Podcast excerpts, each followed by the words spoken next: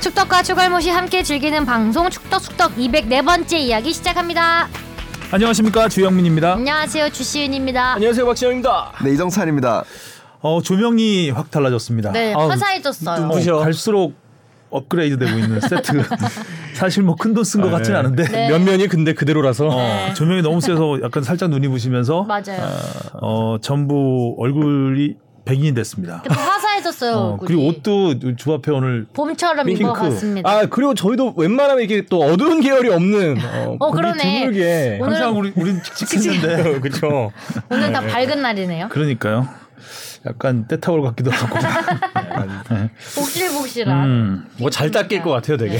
네. 예전에 우리 어머니 옷 같기도 하고 아 근데 이런 옷이 진짜 음. 어머니들이 옷걸이가 중요해요. 어머니들이 예전에 이렇게 이런 피... 핑크색으로 좀 이렇게 맞아요. 보풀 이렇게 털옷 같은 거 많이 입으셨던 것 같아요. 어. 예전에 돌아가신 저희 할머니가 말씀하셨는데 그 잘 안 보이기 때문에 그런 원색을 좋아하신다고 그러니까 나이가 들면 아, 들수록 나이가 들면. 음. 예, 예, 그래서 원색을 입어야 그나마 좀 맞아요. 보인다고 나이 들수록 좀 밝게 입으라는 네. 밝고 화사하게 입으라는 맞아요. 얘기를 많이 들었는데 할머니 또 옛날에 보고 싶네요. 김남일 선수 염색했던 것도 떠오르고 음, 젊었을 때는 계속 저는 청바지 흰 티만 입고 다녔던 것 같은데. 어, 가장 정석 아닌가요? 어, 그러니까요.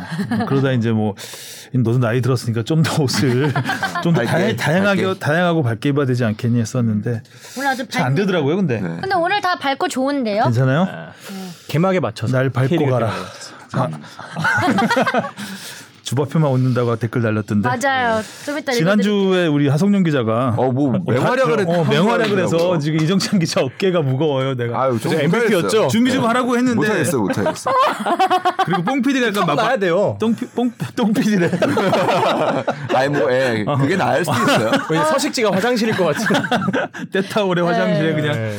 야 너는 첫, 첫 줄부터 틀렸어 에, 뭐- 네, 어디요? 2022년 2월 21일이냐? 야 내가 이거 보면서 어 왜러지? 나는 이 컨셉으로 잡는 게 맞는 것 같아 어, 아, 잠깐만. 야, 첫 혼내 줄부터 혼내는 컨셉. 너는 첫 줄부터 틀리냐? 어. 아 이거는 진짜 홍신호 와 대위원네. 생각도 안 했어. 2월 22일이냐? 2년이냐? 너너이 자식 저희 젊게 살아요. 그러니까 1년 전 거 원고에다 계속 갈아 끼는 거 아니야 혹시? 아 23월 그럼 작년 것도 계속 22였나 봐요 계속 쭉. 그 아무도 아, 모르고. 그랬나 보다. 여기를 안 보고 시작해서 너무 그러니까 웃겼어. 생각하니까. 첫 줄부터 틀려가지고. 아, 그러네. 아이, 스타트부터가. 또 있어요. 이따가 오타. 자 댓글부터 가겠습니다. 대갈 장군님이요.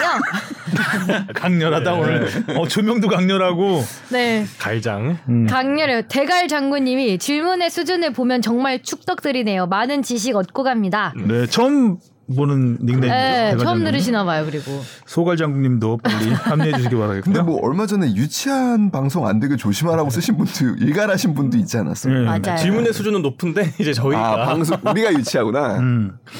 열심히 그렇지. 네. 할게요. Why always me님이요. 역시 축덕숙덕 답변 감사합니다. 니가 가라 내가 갈까님이요. 통계 현실을 알려주셔서 감사합니다. 데이터를 떠나 한국 축구가 잘 되는 방향을 찾아가야 하는 시점이네요. 다음 주 방송엔 개막 리뷰 해주시겠네요. 기대합니다. 개막 리뷰 아주 뽕 PD가 열심히 준비했던데. 아 그러니까요. 짧게 하고 지나가죠. 네. 복붙의 향연입니다. 잠탱 팬더님이요. 아 진짜 하성룡 네. 기자님 스팔레티 성대모사와 현타로 웃었습니다. 룡 스팔레티 아, 그래요? 앞번이었죠. 이 정도면 거의 국내 최초 아닌가요? 스팔레티 성대모사는 아니, 그, 아니 최영수 감독 성대모사 하는, 네. 많이 하죠. 네, 네. 기자들도 많고 뭐 많아요. 근데 장난스럽게 하는데 예, 이거는 스팔레티는 진짜 잘하고 갔어요. 저는 근데. 설마 할까 하고 시켰는데 너무 열심히 해서 준비되지 않은 상황에서 맞아요. 갑자기 시킨 거거든요. 야, 진짜 안 되는 게 없어. 스팔레티가 되면 안 되는 게 없겠죠. 앞으로도. K리그 응급실님이요. 와 이번에 역대급 성대모사 플러스 기적의 영어 통역까지 데이트네요. 버스에서 듣다가 터질 뻔했어요. 음, 대부분 버스에서 많이 들으시더라고요. 지하철하고. 네. 토끼 52님이요. 주하나 농구 보러 간다고 목걸이랑 예쁜 옷? 뽕피디님 어디 내놓기도 부끄러운 자식이라니 유유. 하성룡 기자님의 취재 파일 열심히 조사해 왔는데 주영민 기자님이 커트. 주하나 주짱구 목소리로 스벤손 감독 성대모사, 문동은 목소리로 이재성 선수 성대모사 커요. 하성룡 기자님 조하트 스팔레티 감독 성대모사 너무 웃겨요. 뽕피디님 이름만 오늘의 이강인 안티팬인데 팬인 척 부들부들 끝까지 보고 나니 성대모사 때문에 내용이 기억이 안 나네요. 다시 들어야겠어요. 하셨습니다.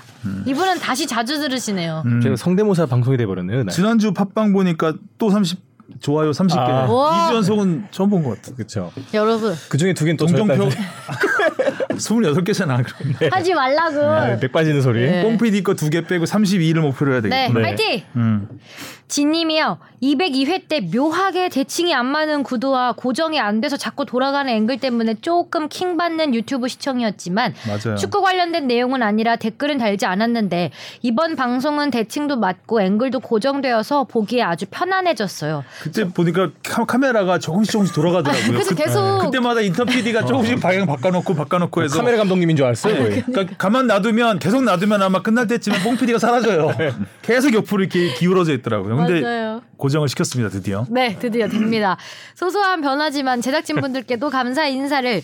그리고 보다 보면 주영민 기자님 개그에 시은 아나운서님만 웃음 터지실 때가 많은데 이번에도 아시아의 맹주 맹물 드립의 후한 웃음 보여주시는 주하나님 주씨 부녀 캠이라고 해야 하나요? 사회생활 캠이라고 해야 하나요? 저도 주 기자님 툭툭 던지시는 개그에 피식 웃고 갑니다. 다음 댓글입니다. MC 두둥님. 아, MC 두둥. 두둥님 네. 댓글. 이분은 작가잖아요, 작가 거의 두둥 작가. 댓글 너무 웃기신 분. 2번 군사. 스팔레티 감독 성대모사 듣는데 역대급 뽑았습니다. 올해 가장 웃긴 것 같아요. 그리고 하성룡 이름인지 아, 처음 알았어요. 룡일 줄이야. 역시 이소룡, 성룡, 최룡수 감독 등 룡자 돌림은 어마어마하네요. K리그 미디어데이 때 최룡수 감독 말하는 거 보는데 죄성룡수 기자인데 떠올랐습니다. 너무 어려워 룡. 룡 용으로 바꿔주세요. 너무하신 거 아니에요? 일부러 어려운 멘트 쓰시는 것 같아요. 네. 어, 개천에서 소화기 어려운 용나지 말고 개명해서 용나자 음, 막 막 어우 신나셨어 아주. 욕먹는 뽕피디님과 출연진들의 욕 요즘- 먹는 뽕 PD님이네요 거. 그러면. 아, 그래요. 알- 똥 PD로 바꿔주세요. 똥 PD. 녹음이 아니, 오늘 다 아, 개명인데 녹용 말고 녹룡. 응. 알찬 축덕숙덕 소식 너무 좋고 주바팬이 예능계를 혹독하게 훈련시켜 주셔서 감사해요. 축덕숙덕도 더 재밌는 방송 위에 전지훈련 떠납시다. 근데 이강인 나무위키 코너는 좀 너무 무성의하지 않았나 싶지만 요새 폼 미쳤어요 뽕피디님 미쳤어요 나무라서 무성이하게 하고. 인정. 무성한 나무처럼. 어우 K리그 너무 관심되는데요. 이번 이적 하디슈 좀 물어보고 싶습니다. 알려주세요. 아, 주 그래서 앞에 지금 댓글 많아서 읽느라고 바빠. 바빠요, 지금. 네. 지금 그래서 이거 리액션 안 나옵니다. 준비했구나. 네. 지금 아무리 던져도. 아, 안 나와요. 본업에 근데 출중한 네, 출중한 음. 여기 댓글도 근데 의식의 흐름대로 쓰신 것 같아요. 약간 생각나시는 대로. 어 맞아요. 뭐 연습하시는 것 같아 약간. 그죠? 발판 삼아. 그니까요. 오드리치님. 강원 FC를 좋아하는 팬인데요. 구단이 시끄러웠던 시즌 막판 이후 김병지 체제에서 이제는 안정화됐나요? 최영수 감독이 김병지 대표보다 후배고 하니 잘 지낼 것 같은데 둘의 관계는 어떤가요? 이영표 대표 체제에서 만족하던 팬들 많아서 그 자리가 김진 태발 낙하산식 인사 조치라 시위하던 팬덤 반발도 거셌고 저도 거기 동조하던 입장이었는데 자리 뺏긴 후배와 자리 뺏은 선배 두 분이 골때녀 나와서 하하호 지내는 거 보고 팬은 팬일 뿐 그들 사이에선 저스트 비즈니스구나 느껴서 이후 관심 껐었거든요. 올해 강원 FC 여하튼 화이팅입니다. 축덕도 올 시즌 잘 부탁드립니다. 최영수 감독은 새 대표와 잘 지내는지 최 감독 아, 이거 목소리로 부탁드립니다. 이번 주는 하성룡용 기자님 아니실라나요? 이거 읽는데 너무 부담스러워가지고 이거 어떻게 하나 해야 되나라고 했는데 일단은 그거 못 하고요. 그 최 감독님 목소리로 답변 못 하겠고요. 음. 네, 그 보기에 따라서 좀 어떻게 보일지는 모르겠지만, 근데 이렇게, 이렇게 보지는 않더라고요. 자리 뺏긴 후배와 음. 자리 뺏긴 건 맞는 것 같고요. 근데 그거를 자리 뺏은 선배로 보지는 않는 것 같아요. 그러니까 두 분과 누가 서로가 아니면 음. 서로 그렇게 보는 것 밖에서 같아요. 축구계 네, 축구세계에서도 밖- 밖에서는 조금 이렇게 보는 시각이 많지 없- 않나요? 예, 어느 없다고 정도는 보기 있- 어렵죠. 네. 예. 일단 뭐 모양새가 썩 좋지는 않았으니까. 네. 네. 근데 맞아요. 뭐 일단은 그 김병지 대표 그리고 또 최용수 감독 두 분과 다 친한 이제 홍명보 감독의 이야기를 들어보면 그 이영표 대표 시절에 이미 사실 김병지 현 대표에게 그 강화위원장 자리를 부탁을 했었던 건 음. 사실이고 이영표 당시 사장이 네, 당시 대표가 근데 이제 그게 안 되면서 결국에는 이영표 대표가 물러나고 김병지 대표가 오게 된 거죠. 그러니까 그런 부분에서 밖에서 보기에는 더- 이영표 대표 입장에선 더 기분 나쁠 수 있는 거 아니냐. 자기가 그러네요. 어떻게 보면 모셔올 수 있, 강화 모시려고 위원장 했던 어, 선배가 하려고 했을 때는 거절 했던 거죠. 거절이라기보다는 조금 미뤘죠. 그러니까 그 현재 본인이 예, 김병지 예, 예. 그 대표가- 어. 상황을 좀 더 보자고 이렇게 미뤘다 대표가 결국에. 될 때까지 밀었군요. 결과적으로 아, 좀 더 예. 강화됐네 지기가 강화위원장에서 캔들 꺼낼 수 있을 때까지 계속 굴러보다가 네, 근데 이 부분에 대해서 이제 나중에 이제 김병지 대표가 얘기하기로는 그러니까 그 대표 제의가 왔을 때도 먼저 이영표 대표한테 본인이 얘기를 했다고 해요. 나 이런 제의가 왔는데. 왔고, 어 그리고 모양새가 그렇게 썩 좋지 않게 비춰질 수도 있는 것 같다라고 했더니 이영표 대표가 아, 지금까지 제가 이제 해오던 것들이 있는데 이거를 뭐 저를 또 잘 아는 형님께서 맡아주셔야 다 더 잘 이어받실 수 있지 않았겠냐. 이런 말로 어 좀 대표를 오히려 다른 그러니까 도에서 정말 찍어 누르는 축구인이 음. 아닌 인사가 오면 더 힘들어질 수 있으니까 음. 맡아달라는 이야기를 했다라는 게 일단 어. 김병지 대표의 말입니다. 그러면 뭐 인수인계가 잘 된 거네요 일단 네. 네. 겉보기에는 좀 모양새는 안 좋아서 팬들이라든가 반발이 좀 많았는데. 그렇죠, 네. 어, 아무래도 그러니까 이영표 대표가 이- 나가는 과정에서 네. 그 정치적인 네. 입김이 있었잖아요 네, 그 부분에 네. 대해서 그런 건데 그래서 여튼 음. 뭐그 최용수 감독하고 이제 김병지 대표하고 다 가까운 그 이제 홍명보 감독 말을 들어보면 두 분의 관계는 뭐 나쁘지 않다고. 그러니까 최용수 감독과 김병지 대표의 음. 관계는 그러니까 새로운 대표와의 관계는 뭐 큰 문제는 없고 잘 계시다고. 오늘 네. 강원이 아주 그래도 또 최용수 나름- 감독 소감은 다음 주에 들어보죠 뭐 네. 네. 네. 다음 주에 오시니까요 네. 그러니까요. 기대됩니다. 네. 다크베이크님이요. 댓글순위 1등 이 기자님 질문이 있습니다. 축구에서 골 넣고 공 가지고 가는 선수와 골키퍼 사이 신경전을 벌일 때가 있는데 골 넣은 공 처리에 대해서 어떤 규정이 있나요?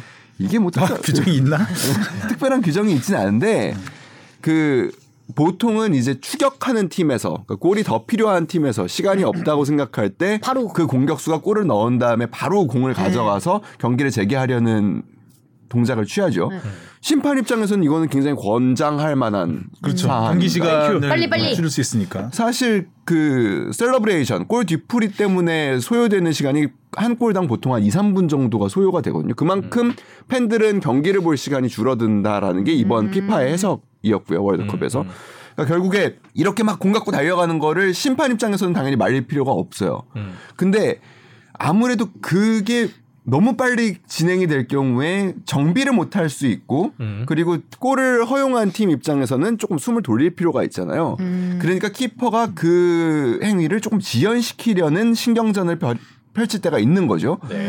이게 고의로 경기 시- 시작을 경기 재개를 지연시킨다라고 판단하면 주심은 당연히 경고를 줄 수 있고요. 근데 이게 그냥 뭐 신경전 정도고 경기 지연에 큰 영향을 주지 않았다라고 판단을 한다면 음. 뭐 경고를 주지 않고 구두 경고나 아 그냥 지켜보 어차피 이게 그렇게 오래 가진 않거든요. 그렇죠. 음. 공을 들고 달아날 순 없잖아요. 경기장 밖으로. 네. 예.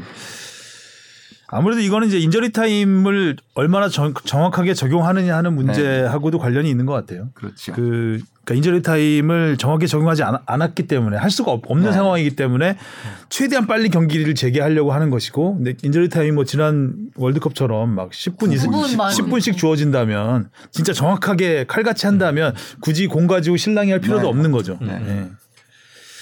자 질문 가겠습니다. 무엇이든 물어보세요. 아, 음. 지그리 진주 FC님이 오랜만에 보내주셨습니다. 2월 14일에 K리그 경영 공시가 업데이트되어서 살펴봤습니다. 오, 이런 것도 음. 진짜 있군요. 수준이 높아요. 어, 수준이 어. 높아요 이거. 아 날카롭더라고요. 어, 시작도. 아주 날카로워요. 축덕수덕에는 연맹 직원은 안 계시지만 그래도 혹시나 아실까 싶어서 적어봅니다.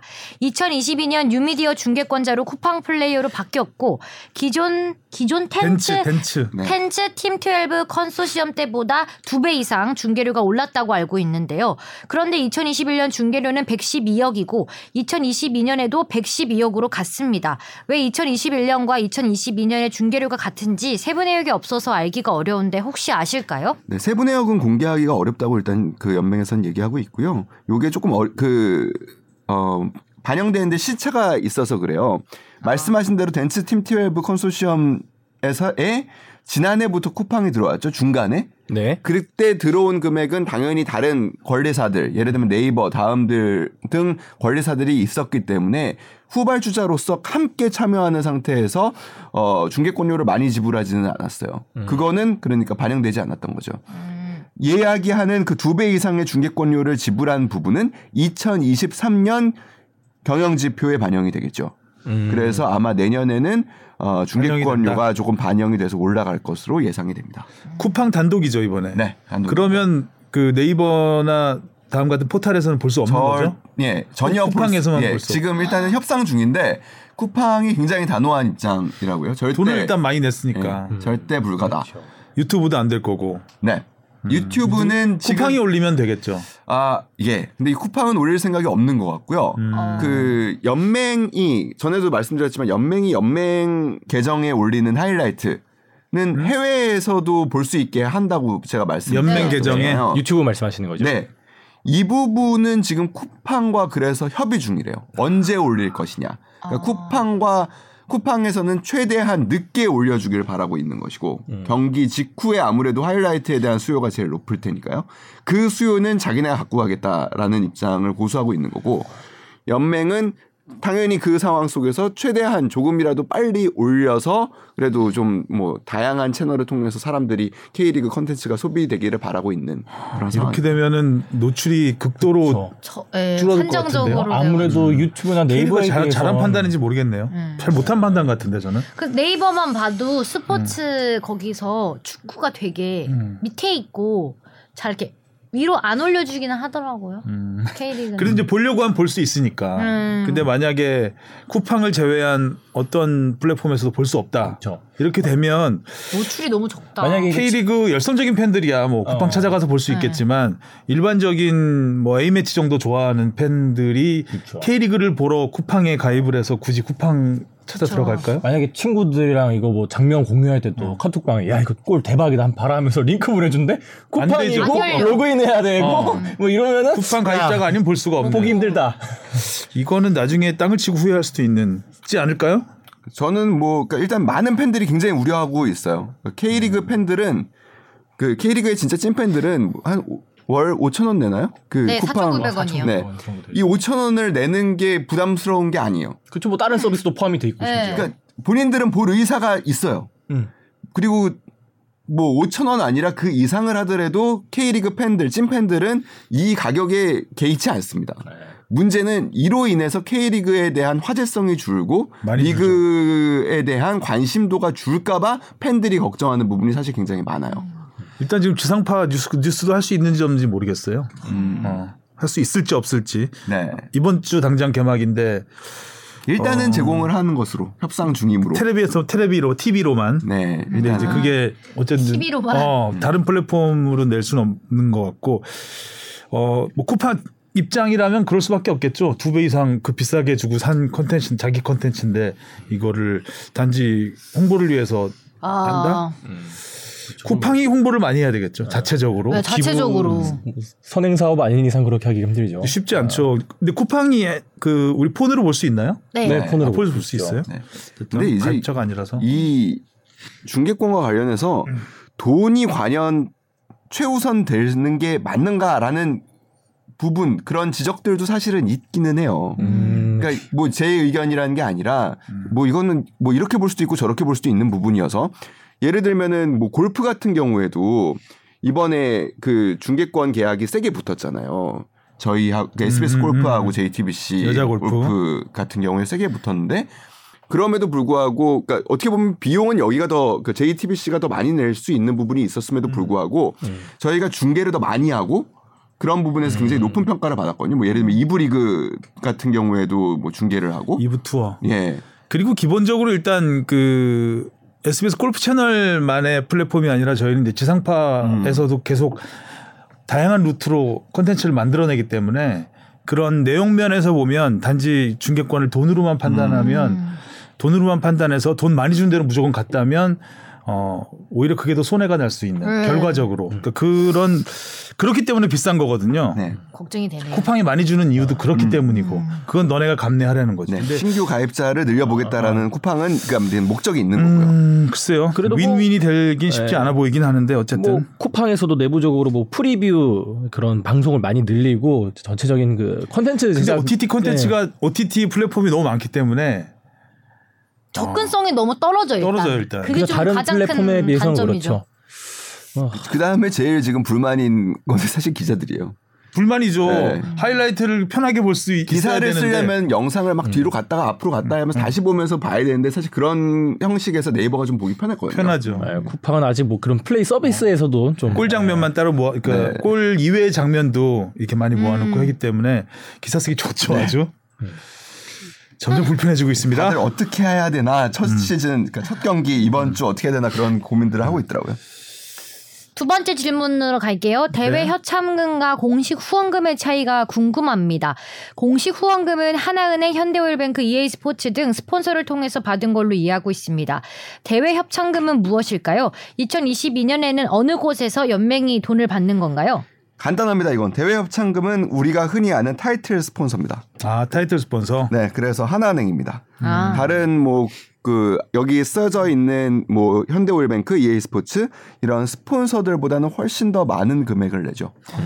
그러니까 협찬은 대회 협 대회에 한한 것이고 그렇죠. 후원사는 협회 하나 협회나 팀을 향한 뭐, 후원 아닌가요? 조금 스폰서? 더 규모가 좀 적고요. 그래서 뭐 적어요? 예, 예, 어. 규모도 좀 더 적고 뭐 하긴 뭐 용품으로 후원하기도 하고 하니까. 네, 뭐 EA 스포츠 그 다양하겠죠. 음. 같은 경우에는 뭐, 뭐 그래서 이달의 선수상 뭐 이런 이제 상 앞에 붙는 그러니까 K리그 앞에 붙는 하나은행, 음. 이달의 선수상 앞에 붙는 EA 스포츠 이렇게 이해하시면 아무래도 그 바- 언급의 빈도 뭐 음. 중요도 중요도 이런 거로 반영했을 때 어느 정도 차이가 나시는지는 쉽게 음. 이해가 되시지 않을까요?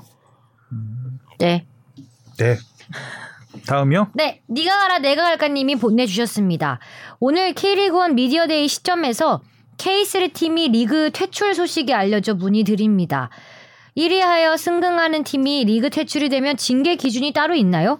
이번 경우가 너무 처음인데 하부 1위한 팀이 연고지 연관으로 퇴출이면 이미 시즌 후부터 문제가 되었을 텐데 리그는 전혀 몰랐을까요? 아님 기준이 다음해 2월까지 기한이 있는지 궁금합니다. 이거 무슨 말인지, 말인지를 저도 저도 잘 이해해요. 모르겠어요. 예, 그러니까 그 조금 질문이 어려워서 어. 근데 일단은 일단 퇴출 팀이 있어요? K3 네. 어디예요? KH. 그 지난번에 원래 고향을 고향. 예, 고향에서 창단을 새롭게 좀 해서 그 2부 리그로 올, 들어오려고 했던 음, 그 팀이 결국에는 퇴출을 되- 퇴출이 됐죠? 그러니까 그 팀이 K3에서 뛰었어요. 네. 아 뛰었는데 네. 이번에 이부 리그로 들어오기로 돼 아니요, 있... 아니요. 왜냐면은 K3와 K2 사이에는 승강이 없죠. 그렇죠. 승강이 없죠. 음. 네, 그러니까. 승강이 없고 K1과 2는 주체가 달라요. 그러니까 K1, K2는 프로축구 연맹에서 음. 그렇죠. 주최를 하고 축구협회에서 하고. 음. 네, K3부터 그 하위는 전부 축구협회 주관입니다. 근데 K3 팀인데 이 팀이 조금 업그레이드해서 K2 리그로 들어오려고 했던 건군요. 그러면. 그 시도는 했는데 네. 그 시도는 이것과는 이 지금 지적하신 부분 퇴출과는 전혀 별개로 그러니까 퇴출이라는 표현은 맞지 않는 것 같은데, 그죠? 퇴출이 되긴 했어요. 그러니까 어. K3에서도 이제 빠지게 됐어요. 아, K3에서도 네, 빠지게 됐어요. 근데 그 과정이 이런 뭐 이유는 상관없이 K2를 기웃거렸다. 아 그건 아니에요. 그러니까 K2로 가려면 음. 기본적으로 지자체와의 연고 협약이 제, 일첫 단계입니다. 음. KH는 그거부터 실패했어요. 고향 연구 아니었어요? 고향 연고를 하는 프로팀 창단에 관련해서 음. 고양시가 이제 공모를 했어요. 응모한 곳이 두 군데였어요. KH하고 지금 문제가 농구단 문제가 되고 있는 데이원 스포츠. 음. 캐롯이 아니라 데이원 스포츠. 네. 둘 다 결국에는 자격 미달로 선정이 되지 않았거든요. 음. 그렇기 때문에 KH는 사실상 기본- 이부 리그로 가는 첫 발부터 떼지 못한 거고요. 갈 수 없는 상황이구나. 예. 그런 상황에서 그 K3 지금 K3에서 퇴출된 거는 이제 그 구단 운영과 관련한 문제인 걸로 알고 있어요. 그러니까 아, 이 뭐 승강과 승강 관련한 상관없이. 문제가 아니라 음. 사실 기사화도 좀 많이 안 된 소식 같더라고요. 예. 없던데요 기사에. 음. 네. K3 리그 팀의 사실이 없어지고 그 다시 생기고 이런 문제는 사실 기사 그렇게 가치는 기사가 뭐 많이 높지 않- 높지 되지는 않죠. 예. 않지요. 예. 그걸 알 정도면 네. 대단하신 수준인데. 일단 그리고 뭐 그 다음 질문을 네. 볼까요? 네. 예. 지자체 팀 경우 월급이 밀리거나 못 받는 경우가 거의 없는 것 같은데 일반 팀 경우 월급이 밀리거나 못 받아서 해체가 되면 선수들은 급여 보전이 당연히 되지 않을까 한데 궁금합니다. K리그2 팀도 많은데 하이리그는 자주 팀 해체 또는 퇴출이 되는데요. 이젠 별도의 기준을 만들어야 하지 않을까요? 기자님들의 의견을 듣고 싶습니다. 일단은 첫 번째 질문 그러니까 두 번째 질문의 첫 번째 질문 네. 같은 경우 그러니까 월급 보전 같은 거 월급 보전을 어디서 할 수 있겠어요? 할 보험을 수가 들지 않으면 음. 안 되겠죠. 그러니까 아까도 말씀드렸듯이 그러니까 K리그 1과 2 같은 경우에는 이런 문제를 방지하기 위해서 첫 번째 아까 말씀드린 대로 지자체와 연구 협약이 첫 번째 창단의 첫 번째 스텝이고요. 두 번째 스텝이 재정 보증입니다. 그러니까 모기업 혹은 지자체에서 재정 보증을 하게 돼 있어요. 지자체가 뭐 나라 살림이 빵꾸가 크게 나지 않는 한 뭐 지자체에서 임금을 체불하기는 사실상 그렇게 쉽지는 않고요. 어, 모기업이 뭐 예를 들어서 부도가 난다든지 지금 농구단에서 일어나고 있는 사태긴 한데 이런 경우에는 월급 지급이 어려울 수 있겠죠. 음. 이런 경우에 뭐 연맹은 어떤 구제책이 있느냐? 구제책보다는 징계책이 있어요. 그러니까 재정 건전성을 지키지 못했기 때문에 이 팀에 징계를 줄 수 있어요. 승점 삭감이라든지 뭐 이런 징계를 줄 수가 있는 거고. 그러니까 그게 선수들한테 도움이 되는 거는 당연히 아니겠죠. 선수들의 권리는 피파에서 지켜줍니다. 피파가 정한 이제 규칙에 따르면 3개월 동안 임금 체불이 이어지면 이 선수는 그냥 자동적으로 FA가 됩니다. 음. 어느 팀이든 자유, 자유롭게 어, 자유 계약을 맺고 이제 업- 축구의 직업을 이어갈 수가 있게 되는 거죠. 음. 근데 뭐 이제 그것도 사실 모든 선수들의 구제책은 될 수는 없겠죠. 그러니까 어떤 선수들은 뭐 어떻게 보면 시- 싼 값에 시장에 나왔다라고 생각해서 좋은 선수들은 빨리빨리 다른 팀으로 갈 수도 있겠지만 뭐 그렇지 않은 선수들 같은 경우에는 뭐 이게 구제책이 된다고 보기는 음. 조금 어려울 수도 있습니다. 그리고 두 번째 질문은 K리그 2 팀도 많은데 하위 리그 요 질문도 좀 이해가 좀 잘 안 되긴 합니다. 저는 질문의 뜻을 이해를 잘 음. 그러니까 못해서 급여 보전을 위해서 별도의 기준을 만들어야 되지 않을까라고 아. 생각하시는데 맞죠? 네. 근데 이게 음. 쉽지는 않겠죠. 네. 어, 딱히 뭐 보험을 들어야 된다는 얘기인데 어떻게 보면 음. 그렇죠. 어려운 질문 감사합니다. 네. 자 이슈로 가보겠습니다.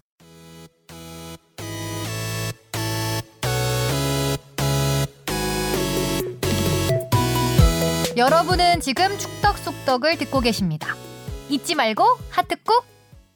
질문이 길어졌는데 자 제목이 뭐죠? 넉 달 만에 더 풍성해져서 돌아왔다. 40주년 K리그 개막. 40주년이군요. 진짜 예. 83년에 그렇죠. 83년. 야 그때가 엊그제 같네요. 84년이었거든요. 83년이요? 83년 제 동대문운동장에서 하는 국민은행 그때 경기를 갔었는데 한번 어, 기억이 나네요. 아 개막했던 그 해예요? 네. 어, 그 역사적인 네. 해에 네. 순간에. 음. 그 개막전은 아니었고 개막전을 옛날에 TV로 중계했었는데 지금 유튜브에 있을지 모르겠는데 되게 좀 촌스럽습니다. 음. 그때 그럼 약간 뛰었던 좀 선수가- 전국체전 이렇게 팀 그렇죠, 팀 그렇죠. 아- 나오듯이 이렇게 어, 이게 깃발 들고 나오나요? 어, 유공 코끼리 코끼리, 코끼리 이렇게 깃발, 아. 팻말 들고 앞에 이렇게, 귀여워. 핑, 이렇게 핑크색 옷 입은 귀여워. 자, 뭐 올해도 지난해하고 크게 달라진 건 없는 것 같아요. 그 어쨌든 감독들이 모두 그대로 있고 전력도 아, 그러네. 오. 전력 차이도 뭐 크게 차이는 없지 않을까. 뭐, 뭐 들어오고 나간 선수들이 좀 있긴 한데 일단 어쨌든 전북과 울산 네. 네, 투톱 톡. 음. 이강 체제, 체제는 유지될 것 같고 음. 이강 이강인 인, 마일러버, 오늘의 이강 마이러버를 마이러버를 마이 러버 웃기지 마. 고무 어, 꿈에 나오고 그래요. 일단 한번 볼게 확인해 보죠. 얼마나 살아가는지. 아, 제일 뒤에 지난주보단 나아요. 아유, 어 제일 뒤에 마지못해 넣었겠지. 아, TMI를 좀 넣었어야 되는데 네. 음. 지난주보다 나아요. 네, 네. 이강인의 소소한 정보. 어. 자 일단 감독 변화가 없다. 네. 이게 또 특징이고 정상급 선수들이 좀 여기저기 많이 이 지역을 좀 했네요. 했습니다. 맞아요. 일단 뭐 가장 최근에 황의조 선수 돌아온 게 있고 그다음에 윤빛가람이 제주에서 수원 수원, FC로 갔고 김보경 선수가 수원 삼성으로 네, 갔고 음. 그렇더라고요. 그리고 신진호 선수가 인천으로 음. 갔습니다. 아, 이게 좀 포항 신지- 팬들한테 어, 진짜 이 아프죠. 포항의 연어라고 그때 어, 돌아온 그렇죠. 연어라고 그렇게 포항 팬들이 좋아하고 막 이랬던 신진호 선수가 선수인데 인터뷰도 했죠. 김기동 감독이 전화를 안 받는다고. 뭐 음. 아, 마상 크게 입으셨나 보다. 음. 주민규 선수도 울산으로 울산으로 갔더라고요. 갔습니다. 네. 언제 갔대? 그다음에 뮬리치가 성남에서 수원으로 가고 음. 그리고 가장 뜨거웠던 아마노는 울산에서 전북으로 가고 네. 아마노가 빠져 있네요. 어? 음. 말이 없 대답, 너무 대답이 많으니까. 없습니까? 계속 지적을 하고 있는데 네. 음. 그리고 바로 밑에 아마노 있네요. 아마노 더비 그리고 윤빛가람 대 남길 설전에 후끈한 K리그. K리그. 음. 뭐 이렇게 일부러 짜지는 않았을 텐데 일단은 뭐그 FA컵 우승팀과 K리그 우승팀의 대지는 이미 뭐 뭐, 정해져 있던 네. 거고 어 뭐 이- 제주 출신의 윤빛가람 선수와 이제 제주 친정팀을 상대하게 된 이제 윤빛가람 선수 네. 남기일 선수와 남기일 감독. 감독과는 남길 감독이 성남에 있지 않았나요? 과거의 옛날에 성남 과거의 네, 성남이 하고 있었죠. 성남이 네. 있었죠. 네, 여튼 간에 그 두 사람은 촉경이야. 설전까지 펼쳤죠.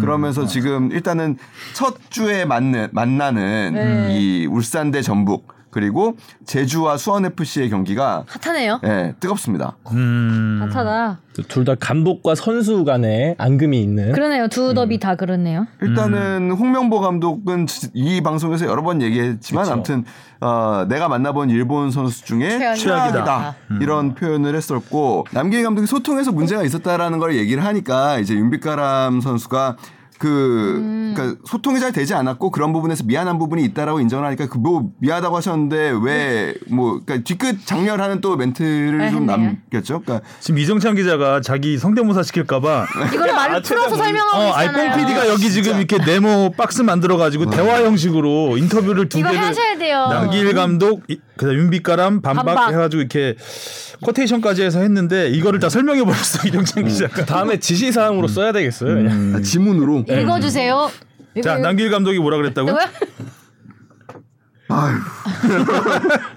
아무튼 경기에 많이 내보내지 못한 것에 대해서 미안한 마음이 있다고 얘기를 했죠. 그리고 서로 생각이 일치하지 간접. 않았던 간접 네, 간접 간접 대화로. 건 앞으로 반복하고 싶지 않은 소통의 문제였다고 하는데 남길 감독이 그렇게 사실 소통에 능한 감독으로 알려져 있지는 않죠. 고집이 좀 있죠. 예. 아, 근데 저는 근데 그런 거 치고 제주에서 좀이 감독 경력을 꽤 오래 이어가셔서 좀 신기한 게 있는 것 같아요. 항상 불화설이 좀 끊이지 아, 않았던 맞아. 것 그랬던 것 같은데. 같아요. 예. 아니, 지도력에서는 인정을 받고 있죠. 음. 그 K리그의 지금 젊은 감독, 뭐 예를 들면 김기동 감독, 남길 감독, 음, 가장 어떻게 보면 성과를 도드라지게 내고 음. 있는 감독으로 꼽히죠. 아, 근데 일단은 조금 선수단을 타이트하게 운영을 하는 거로 유명하죠. 음. 훈련이 음. 훈련을 많이 하고 강하게 하고 오.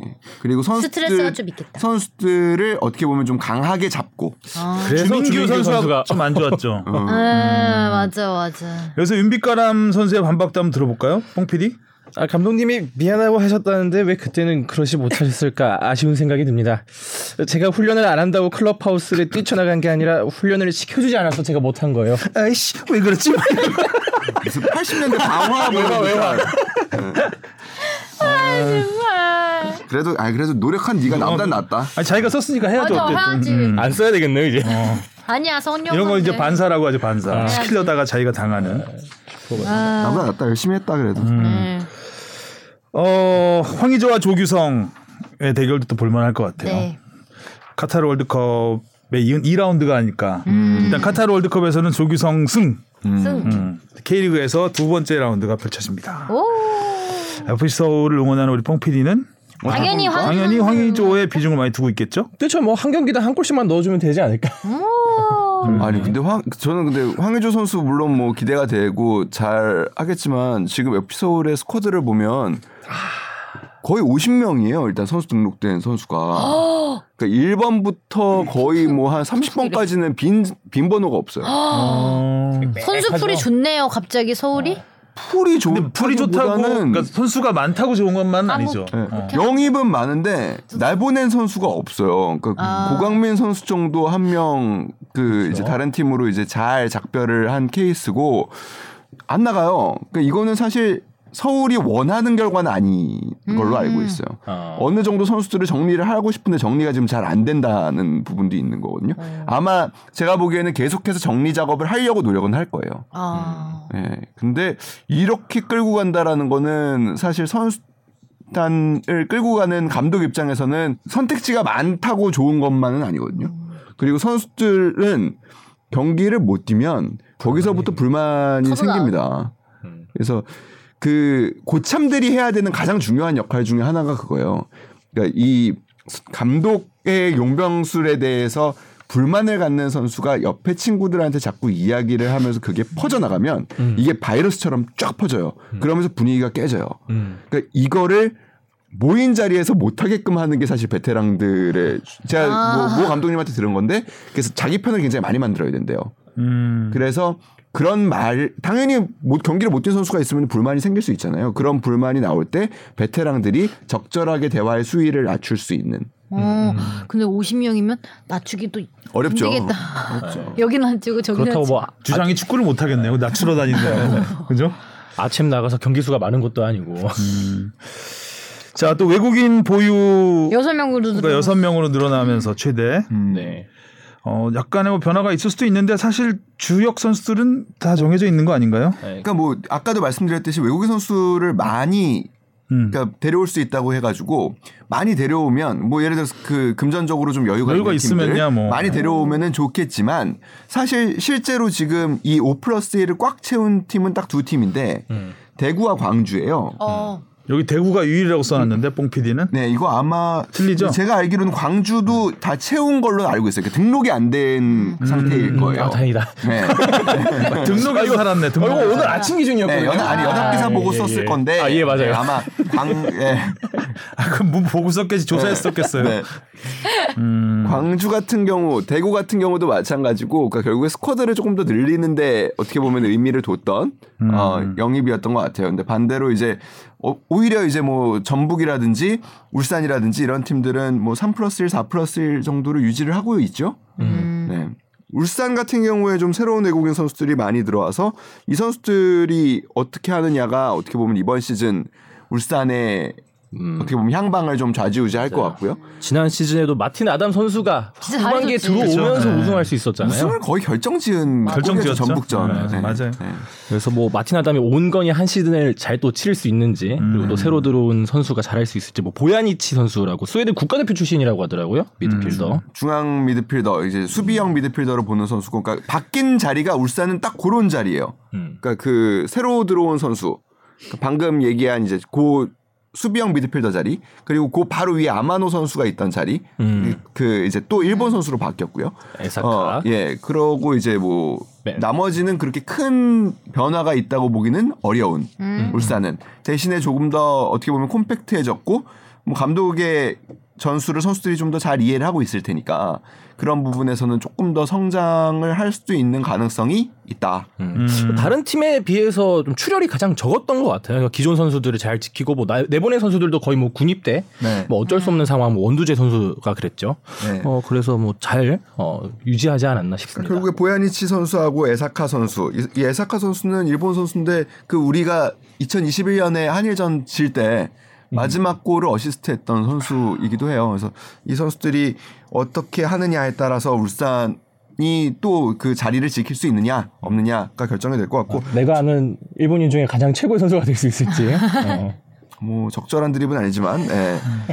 전북은 좀 그야말로 느닷없네요, 좀. 예. 아, 예. 전북은 그야말로 폭풍 영입을 이종찬 혼자 말하게 마- 두진 않겠다라는 그 어. 의- 의지밖에 느껴지지 않는. 안뭐 하... 오늘 겐생이라고 하죠. 아, 예. 그래요 그럼 뭐 그러네 많이 했네요. 자, 이번 시즌에는- 고 싶지 않습니다. 네, 두 개 팀에서 외국인 주장이 있는데 네 대구랑 대구의 세징야는 뭐 워낙 대구의 상징적인 선수니까 그렇다 쳐도 서울의 일류첸코는 좀 살짝 좀 의외이긴 했어요. 저도 의외네요. 보면서 뭐 음. 기송용 같은. 아까 것도. 얘기했듯이 그 50명이나 되는 많은 스쿼드인데 아, 선수들의 의견- 불만을 이렇게 좀 낮추고 다녀야 되는데 다못 알아들을 일류첸코가 수는 어 의견이 안 몰릴 수는 있겠네요. 음. 나못 알아들으니까. 일류첸코한테 막 하소연하는데 일류첸코 못 알아들으니까 낮아지는 낮아지게 만들려나 스스로 네.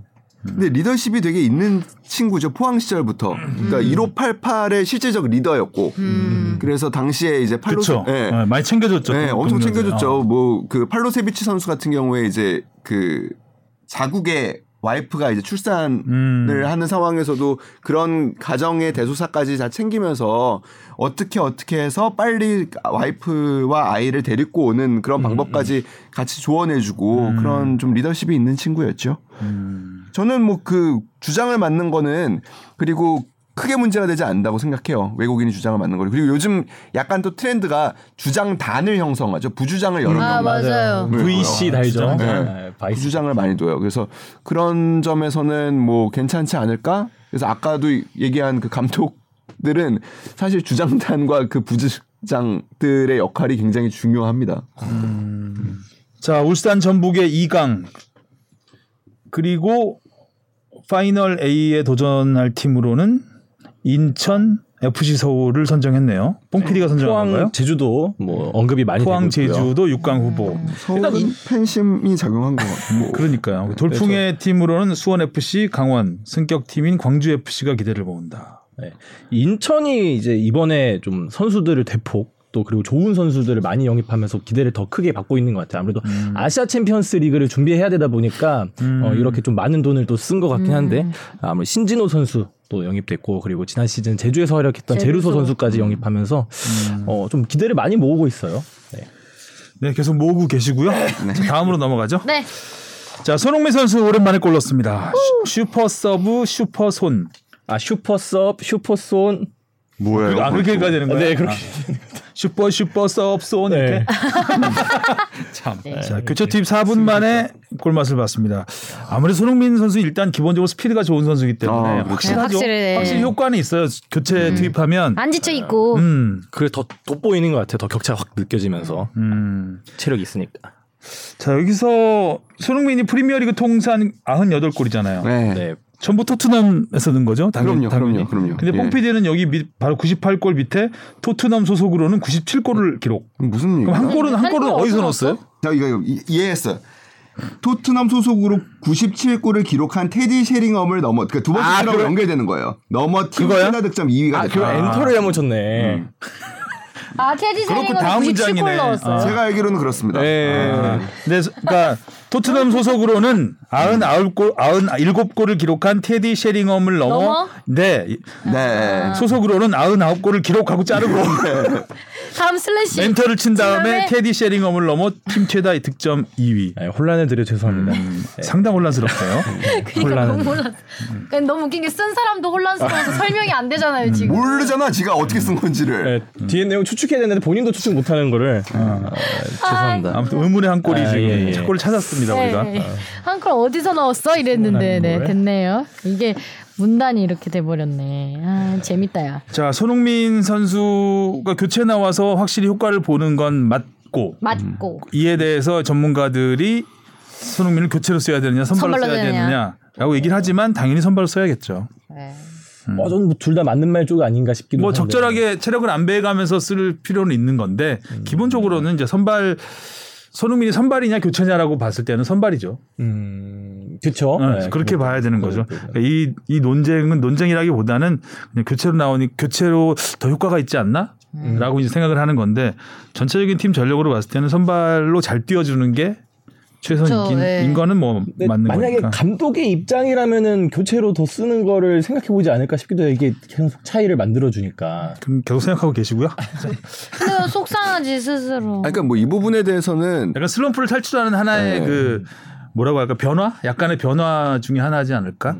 뭐 대답을 생각해 보면은 좀 이렇게 어렵지는 않은 문제인 게, 그러니까 손흥민 선수가 실력이 그러면은 선발이냐, 그러니까 뭐 빠질 거냐. 사실 이건 뭐 이견이 없어요. 이견이 없는 그냥, 뭐 거죠. 그냥 네. 무조건 선발이에요. 선발인데. 음. 선발인데, 그럼 그 다음 문제. 본인이 그럼 지금 좀 선발로 뛰는 거에 좀 부담을 느끼냐? 아니에요. 그렇지 않아요. 않아요. 선발로 늘 뛰고 싶어 해요. 선수라면 네. 당연히 선발로 뛰고 무조건 싶어 하는 선발이지. 거고. 근데 저는 그렇게는 또 생각을 해요. 그러니까 지금 너무 매번 선발로만 나오다 보니까 선수가 지금 그러니까 지쳤죠. 음. 몸을 너무 갈아 넣었어요, 사실 이번 시즌.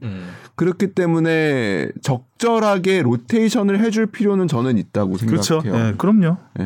음. 근데 이제 손흥민이 선발로 효과가 있냐 교체로 효과가 있냐 이 이렇게 따질 문제는 아닌 것 같아요. 네, 저도 그 그죠? 거는 네. 아닌 것 근데 같아요. 이제 손흥민의 체력 안배나 이런 걸 위해서 어, 교체 투입도 한 번씩 해주고 한 번 쉬게 해주고 이제 네. 이런 그런 음. 어, 용병술은 필요하다라는 정도로 보면 될 것 같고 아니 뽕피디가 길게 써놨길래 음, 뭐가 더 좋을까? 이건 뭐 당연한 문제죠. 선발이 좋죠. 음. 선발로 잘하는 게 제일 좋죠. 네. 혼나는 날인가? 음. 자 손흥민 선수가 인종차별 피해도 네. 큰 화제가 됐습니다. 음. 뭐 어느 때보다 더 이야기가 더 나온 것 같아요. 음, SNS 일단 구단 토, 트넘 구단이 이제 정색을 하고 굉장히 강력한 메시지를 네. 보냈기 때문에 더 그런 거죠. 그리고 또 타이밍이 진짜 빨랐던 거 경기 끝나자마자 이 글이 그거 아무도 몰랐잖아요. 네, 그래서 네. 이상함을 어, 뭘 뭐가 무슨 있었지? 음. 차별이 있었지? 예전처럼 관중이 그런 줄 알았는데 네, 아니요, SNS를 온라인에. 통해라는 걸 또 어, 이걸 모니터하는 그게 있나 봐요. 음. 그러니까요. 네. 있겠죠. 아, 아무튼 뭐 이런 일이 있으면 안 되는데 네. 손흥민 선수가 워낙 그 어렸을 때부터 많이 이런 경험을 했잖아요. 음. 안 좋은 경험들 했기 때문에 손흥민 선수 흔들릴 것 같지는 않은데 음. 아무튼 찾아내서 또 영구 출입 금지를 시키든지.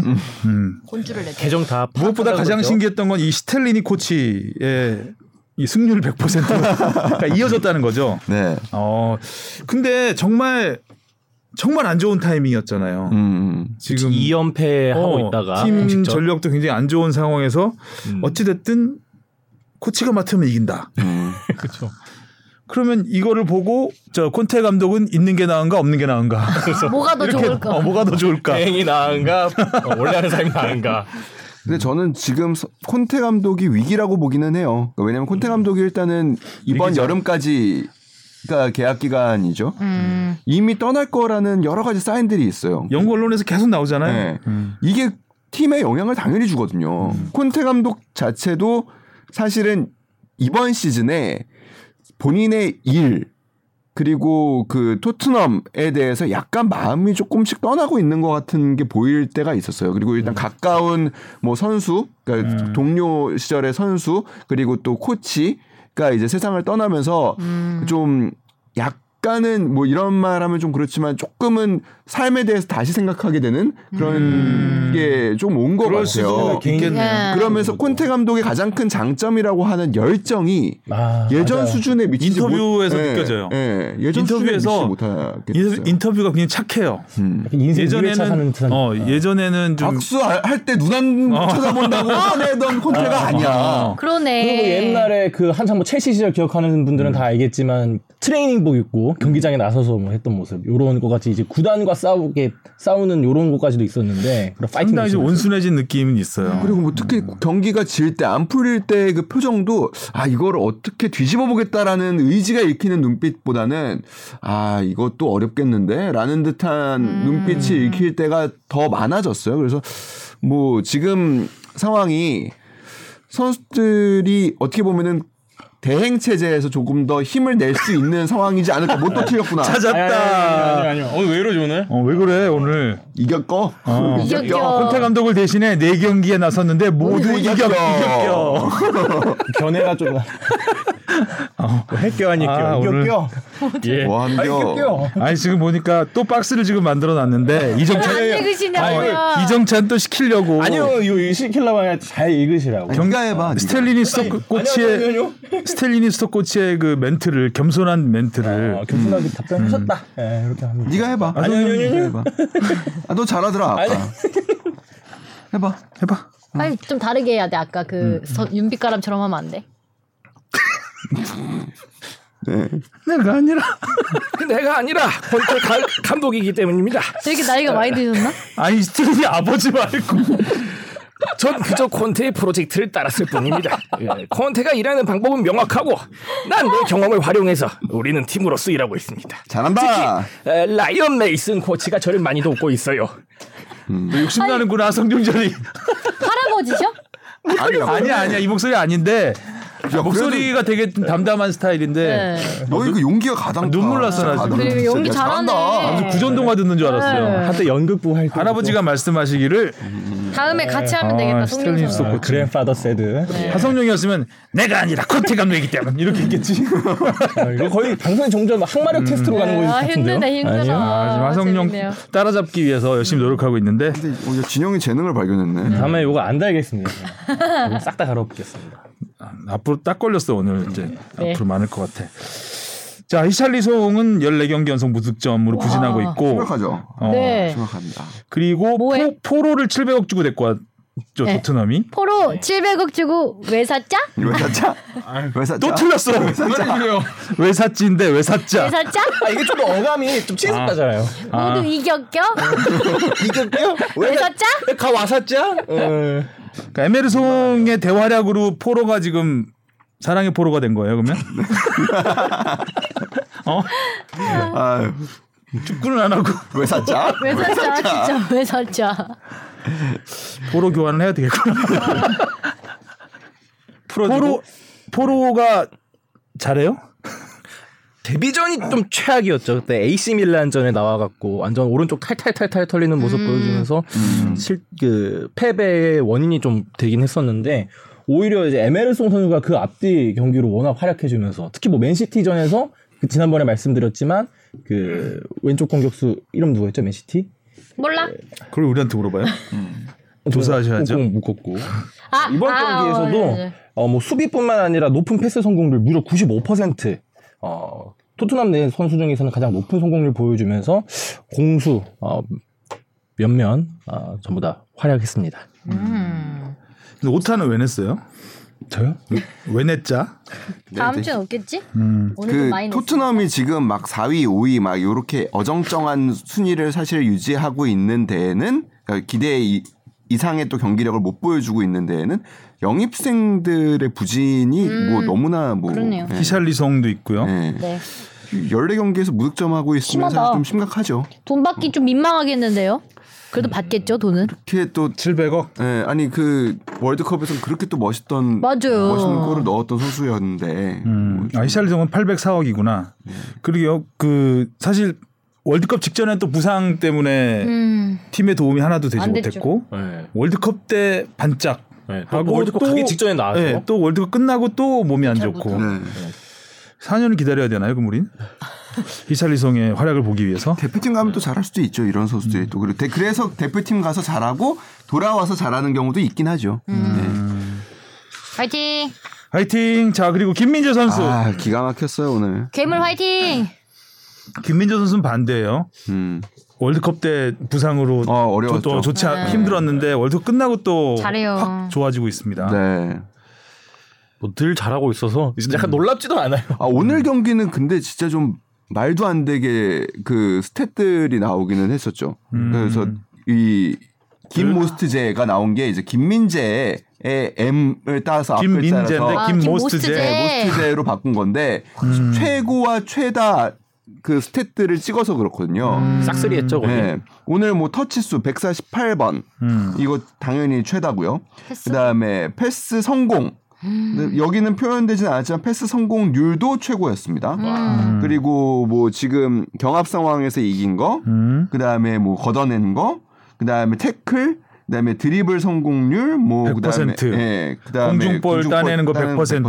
근데 100% 포지션이 그러니까요. 어디 계신 드리블과 막 이런 거를 어디 계신 분인데 이렇게 그러니까 다양하게 다양하게 어디 원래 오늘, 어디서 네, 계셔야 오늘 그 되죠? 경기 같은 경우에는 사실 중간에 이제 그 대 굉장히 잘하는 선수죠. 프랑크푸르트에서 지금 굉장한 활약을 보여주고 있는 콜로무아니 선수가 퇴장을 당하면서 사실 프랑크푸르트한테는 공간이 좀 없었고 음. 반대로 나폴리에는 공간이 좀 생기면서 자신 있는 김민재 선수가 아, 정말 뭐 기량을 만개해서 뽐낼 만한 그러니까 드리블도 아, 더 치고. 그래서 해서 아, 할 예. 수 있었구나. 그런 점이 물론 있었기는 하지만 네. 그 전에 콜로무아니 선수를 굉장히 잘 막았어요. 이 선수가 지금 어, 프랑스 국가대표에 뽑힐 정도로 굉장히 잘하고 있는 젊은 선수인데 어, 월드컵에서도 활약했었고. 네. 근데 이 선수가 지금 분데스리가에서 어마어마하게 활약하고 있거든요. 지금 10골에 도움 10개예요. 10, 음. 오, 아, 10을 벌써. 채웠는데 도움은 당연히 1위고요. 네. 어, 득점도 득점 1위하고 3골 차밖에 차이가 안 나니까 물론 뭐 지금 프리미어리그의 득점 상황하고는 조금 뭐 다르긴 하지만 여튼 간에 이런 선수를 아주 꽁꽁 잘 묶었고 뭐 이 선수를 막는 과정에서 경고 한 장을 받긴 했지만 뭐 비교적 무난하게 잘 막았고 결국에 이 선수가 나가면서 어 김민준 선수한테는 공간이 너무 많이 생기게 된 부분이 됐죠. 상대 최전방 상대 아무튼 공격수가 빠졌으니까요. 김민재 선수도 이번 시즌 끝나면 간다고 봐야 되겠죠? 이, 그니까, 높아지는 몸값은 암튼 뭐, 지금 그 몸값이 치솟고 있고요. 음. 이거를 어디서 어떻게, 어떤 수준에서 감당할 거냐만 나- 문제로 남은 것 같아요. 뭐, 음. 일단 나폴리는 뽑아 먹을 수 있는 대로 지금 쭉쭉 뽑아 먹고 있고 네. 음. 그죠? 그러니까 나폴리는 올 시즌 지금 리그 우승은 사실상 거의 붙여가는 상황이잖아요. 내년에 이 팀이 과연 더 투자를 해가지고 뭐 예를 들면 챔피언스리그 우승에 노릴 거냐 이런 부분은 사실 조금 기대하기 어렵기 때문에 음. 이렇게 가치가 급등한 선수가 있으면 사실은 파는 게 맞죠. 그렇죠. 자 그리고 오늘의 마침내- 이강인. 오늘의 이강인 행복한 생일은 스스로, 스스로 만드는 만드는 것. 것. 복붙이 일단 없어요. 예, 생일 자축 사호 도움. 음, 다들 지금 찾고 있죠. 지금 눈에 네. 불 켰어요. 지금 네. 뭐 하나 틀리기만 해봐라 이런. 아, 없나 이강인 봐요. 선수가 도움도 도움이지만 수비도 예. 굉장히 눈에 띄었습니다. 그죠? 태클 5회 성공. 이강인 선수는 지금 일단은 리그에서는 그런 평가도 받고 있죠. 그 약간 홍보대사 같은 역할을 하고 있다. 그러니까 또 한국과 음. 동아시아의 라리가를 알리는데 굉장한 역할을 하고 있다. 음. 그래서 실제로 이번 주 경기가 아마 10시 경기일 거예요. 한국 시간으로. 오, 밤 10시요? 네, 오, 네. 좋은 시간이다. 그러니까 그렇게 그 교정되고 교정? 예, 그렇게 이제 변경되고 그 확정되는데 사실 이강인 선수의 역할이 적지 않았다고 보는 게 맞죠. 예. 오. 그리고 실제로 이 경기에 이제 이강인 선수도 생일이라서 그런지 많은 한국 팬들이 몰렸다고 음. 해요. 그래서 경기 끝난 이후에도 거의 뭐 한 몇 시간까지 지난 그러니까 뭐 몇 분이 지나서도 막 선수들 그러니까 몇 팬들한테 시간이에요? 몇 분이? 몇 분이까지 왔겠죠. 그래서 아, 한 50여 명 정도의 한국인 팬들한테 다 일일이 서- 사인해주고? 네, 팬 서비스 해주고 했다 하더라고요.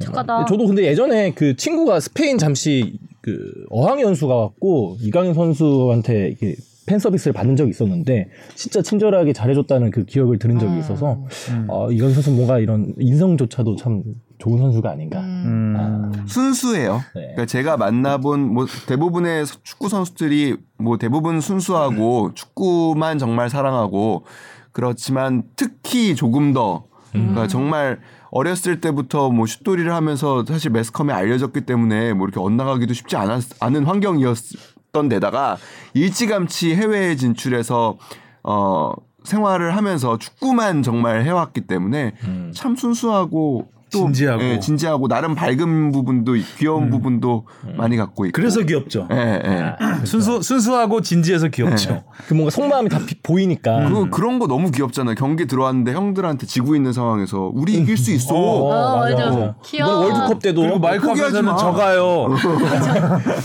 자 오늘 오랜만에 토토하고 끝내죠. 오, 오, 좋아요.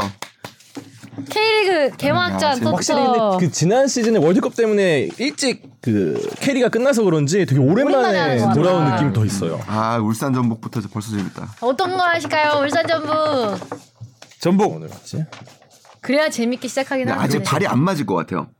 조금 음. 그리고 아마노 잘못 나왔다가 한번 당 담궈지면은 담그면 음. 정신 못 차려. 저 울산. 저 울산 홈이니까. 그럼 제가 그래도. 전북 갈게요. 2대 2입니다, 지금. 음. 자, 수원 삼성 대 광주. 돌풍의 팀 광주 걸겠습니다. 광주. 수원 삼성이 조금 좀 어렵긴 하대요. 음, 그 어려운 상황이. 그래요? 예, 김보경 선수가 합류를 하긴 했지만 근데 그- 저는 근데 개인적으로는 그래도 올 시즌에 네. 83년에 태어난 우리 엄기훈 선수 40주년 음. 40살인데 좀, 아, 부록이구시다. 예, 좀 잘하는 모습도 보고 싶어서 수원 삼성 응원하는 마음으로 한번 해, 그 찍어보겠습니다. 저 또 균형을 맞출게요. 수원 삼성. 음. 서울 대 인천. 아 이거 어려워요. 황희조의 이거. 골 어려- 보고 싶네요. 어렵다고요? 예. 아, 서울로 가겠습니다. 서울이죠. 아, 첫 경기 딱 가뿐 이기고 시작했으면 좋겠습니다. 아까 그러니까 서울 이길 것 같은데 아, 이것도 이렇게 하니까 이것, 이것 때문에 아, 아. 약간 아, 이런- 꼴배기 싫다는 느낌인 어, 거같 약간 느낌이 방금 좀 그 그랬거든요. 똥 PD. 예, 우리의 그래서 똥 그래서 저 인천 하겠습니다. 저 무승부요. 오 무슨 뭐 음, 그것도 무승부가 가능성 있었구나. 가능성 너무 승만 오랜만에 생각해 승패만 오랜- 생각해서. 오랜만에 해서. 네. 어, 무승부도 있구나. 포항 대 대구. 아. 포항. 포항도 근데 좀 많이 어려워지긴 그러게요. 했죠. 포항이 좀 어려워지긴 예, 했어요. 어려워지긴 했어요. 그래도 포항. 그래도 포항 뭐? 저도 무승부 무승부. 신진호의 부재는 네. 선배님은요? 크다. 대구 어 대구. 제주 대 수원 FC. 이야 이야. 예. 이야. 이야 음, 개막 댄스 보고 싶습니다. 아 근데 그럼요. 우리- 오해라서 안 할 수도 있을 아, 것 우리- 같은데. 네. 이승우 아이, 해설위원을 그래도- 봐야죠. 네, 우리 이승우 의원 아 그치 있는데. 이승우 예. 수원 FC. 이건 대동단결 해줘야죠 한번. 수원 FC 할 건가요? 네. 네. 자 마지막 경기 대전 대 강원입니다. 아 강원. 이것도 사연이 많은 팀이죠. 아, 대전이 그때 1부 리그 올라오려고 승강 플레이오프 2년 전, 했다가 네, 2년 전. 전 쫄보이 사태. 네. 어. 정도 이- 맞아요, 맞아요. 네. 예. 음 올라왔으니까 대전이 첫 경기 이기면 어떨까 하네요. 음. 대전이 그때 소력을 하려고 하지 않을까. 대전 승가겠습니다. 저도 대전승. 강원. 강원 둘, 네. 대전 둘. 자 마지막으로 뽕 PD의 그 할아버지 목소리 한번 듣고 싶어요. 오늘 다음 K리그 개막 그 톤 까먹었어요. 뭐라 했지? K리그 개막 기대해 주세요라고 그 톤으로 해줘. 그래. K리그 개막 기대해 주세요. 아 그렇게 힘 아니 빠지게 할 거야? 잠깐만. 빨리 빨리. 우리 코치님, 자 그- 스텔리니 코치님. 어이, K리그 재밌습니다. K리그 개막 기대해 주세요. 아 이거 진짜 너무 몇 번인데 못하겠지. 그렇지? 계속 시킬 거야. 파이팅! 근데 집에서 재능 혼자서는 잘하거든요. 재능이 보여. 판이 깔리니까 못하겠네. 판, 판판이 깔아줄 테니까 열심히 연습해 앞으로 보세요. 기대하겠습니다. 다양한 인터뷰 좀 들어보고 싶네요. 네. 아니 아니요. 자 오늘 수고하셨고요. 다음 주에 만나요. 안녕. 아.